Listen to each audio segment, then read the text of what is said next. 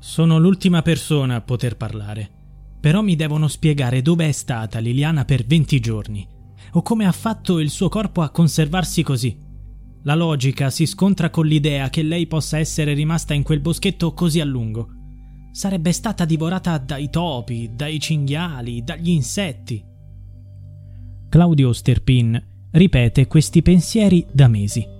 L'uomo crede che Liliana, la sua amante, sia morta lo stesso giorno in cui è sparita, il 14 dicembre del 2021. Liliana Resinovic è la dipendente regionale in pensione scomparsa il 14 dicembre del 2021 e trovata morta il 5 gennaio del 2022 presso l'ex ospedale psichiatrico di Trieste. La procura ha chiesto l'archiviazione del caso come suicidio. La famiglia di Liliana si oppone credendo che le sia accaduto qualcosa di peggio, e chiedono che le indagini proseguano. Tra pochi giorni il giudice per le indagini preliminari dovrà decidere se disporre nuovi accertamenti o archiviare definitivamente il caso. Tra le cose poco chiare c'è la data di morte della pensionata. Per i consulenti della procura sarebbe morta due o tre giorni prima del ritrovamento. Lo si evince dai dati dell'autopsia che sono stati contestati dall'amante, dal marito Sebastiano Visintin e dal fratello Sergio Resinovic. Ma alla procura, dopo aver esaminato i filmati delle telecamere di videosorveglianza, ha stabilito che Liliana sarebbe andata nel boschetto la mattina della sua scomparsa per suicidarsi.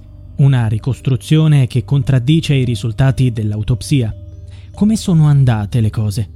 Liliana era contesa da due uomini, tra i quali non corre buon sangue. Il marito non crede neanche che sua moglie e Sterpin avessero una relazione. Però l'ultima persona che Lily ha sentito prima di scomparire è stata l'ex alpino.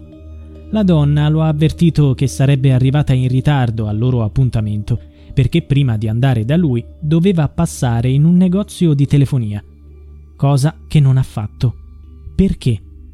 Era solo una scusa? Come sospetta la Procura. Get ahead of postage rate increases this year with stamps.com. It's like your own personal post office. Sign up with promo code PROGRAM for a 4-week trial plus free postage and a free digital scale. No long-term commitments or contracts. That's stamps.com code PROGRAM. Cura o hai incontrato qualcuno lungo la strada? Liliana era una donna molto riservata. Raccontava poco di sé. Questo ha complicato le indagini che si sono focalizzate su un ristretto numero di persone. Per Claudio, Liliana aveva tanti corteggiatori, uno dei quali l'aveva importunata mentre faceva la sauna con il marito. Evidentemente glielo aveva raccontato lei. Sterpin ha rivelato questo dettaglio in tv. Non se ne trova traccia negli atti investigativi. Anche l'amica Gabriella ha confermato il fatto. In una occasione, presso una sauna, uno sconosciuto avrebbe allungato la mano verso di lei. Ma Sebastiano ha negato, o comunque non si è accorto di niente. Ha sottolineato. Sono 30 anni che vado in sauna lì. Con Liliana ci saremmo andati una o due volte al mese. Ci si conosce tutti. Liliana me lo avrebbe detto se qualcuno l'avesse guardata in maniera differente. Bisogna provare le cose che si dicono. Quando si parla, quando si dicono certe cose, bisogna provarle. Perciò non ci sarebbe un misterioso terzo uomo nella vita di Liliana, almeno secondo il marito, che attacca Sterpin per averlo insinuato. Tra i due, nel corso dei mesi, ci sono stati continui alterchi, ma c'è un punto su cui sono d'accordo. Liliana non si è suicidata. Anche Veronica, nipote della vittima, si è opposta alla richiesta di archiviazione. La ragazza ha riferito che sua zia, un mese prima di scomparire, le aveva promesso di organizzare una grande festa per la sua laurea.